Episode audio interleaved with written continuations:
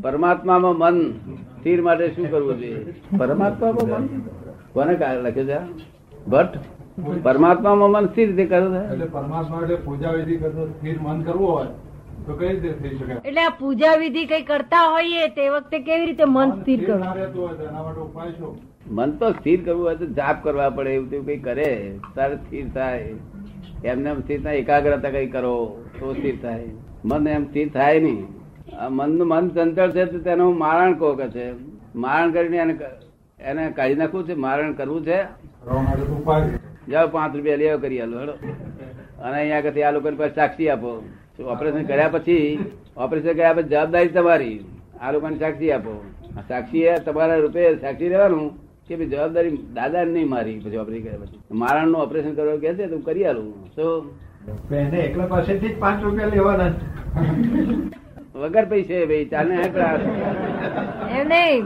પંડ્યા સાહેબ પૂછે છે કે એમને એકલા પાસેથી બીજાને નહીં? ના એમ નહીં. તમે આ આ બધા સાક્ષી એકલી આપ ને તું. પાંચ રૂપિયા હું લેતો નથી કોઈ પાસે આ સાક્ષી આજ બધા કે ભાઈ અમે ખુશી જ છીએ પેલા એમણે કરી આલું. આય આય કરી આપું. પછી તારે મન દુઃખ નહીં દે પણ આ બધા સાક્ષીમાં કોણ કોણ સાક્ષી છે કે બધે કે? સાક્ષી કોણ કોણ છે?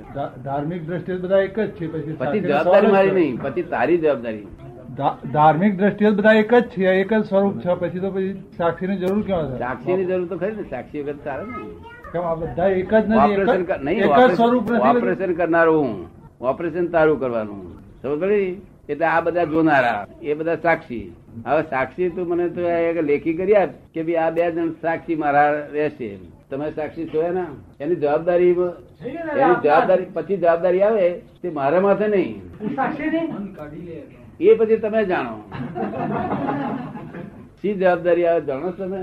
હા મારણ કરી આપો ને. એબસન્ટ માઇન્ડેડ થઈ જાય. શું થાય? એબસન્ટ માઇન્ડેડ આવું બધા કોઈને કહીશ નહીં એબસન્ટ માઇન્ડેડ થઈ જાય સમજ પડે ને બહુ જોખમદારી. આત્માનું મરણ ખોળવું અરે મનનું મરણ ખોળવું નહીં. મન છે તો મન ચંચળ છે એટલા માટે. નહીં, ચંચળ કયું નથી આમાં? તું બોલ બોલ કરો તે ચંચળ કયું નથી એ મને કે. આમાં કયો ભાગ ચંચળ નથી કે? મન એટલું ચંચળ નહીં આમાં કયો ભાગ ચંચળ નથી? તને સમજ પડી ને? તું જે આત્મા મારો છું, તે આત્મા સચર છે, કેવો છે? સચર એટલે ચંચળ છે. અને જે દર અસલ આત્મા છે, એ અચર છે, કેવો છે? એટલે સચરાચર જગત છે આ. કેવું છે? સચરાચર શબ્દ સાંભળેલો ને આપણે?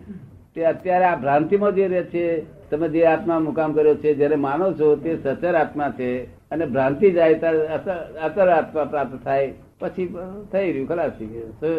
સમજાય પડે ને? એટલે માટે બધું ચંચળ જ છે બધું. મનને કાઢવા ના પ્રયત્ન. મન એ નાવડું છે મોક્ષે જવા માટે અને સંસારમાં ભટકવા માટે નાવડું છે.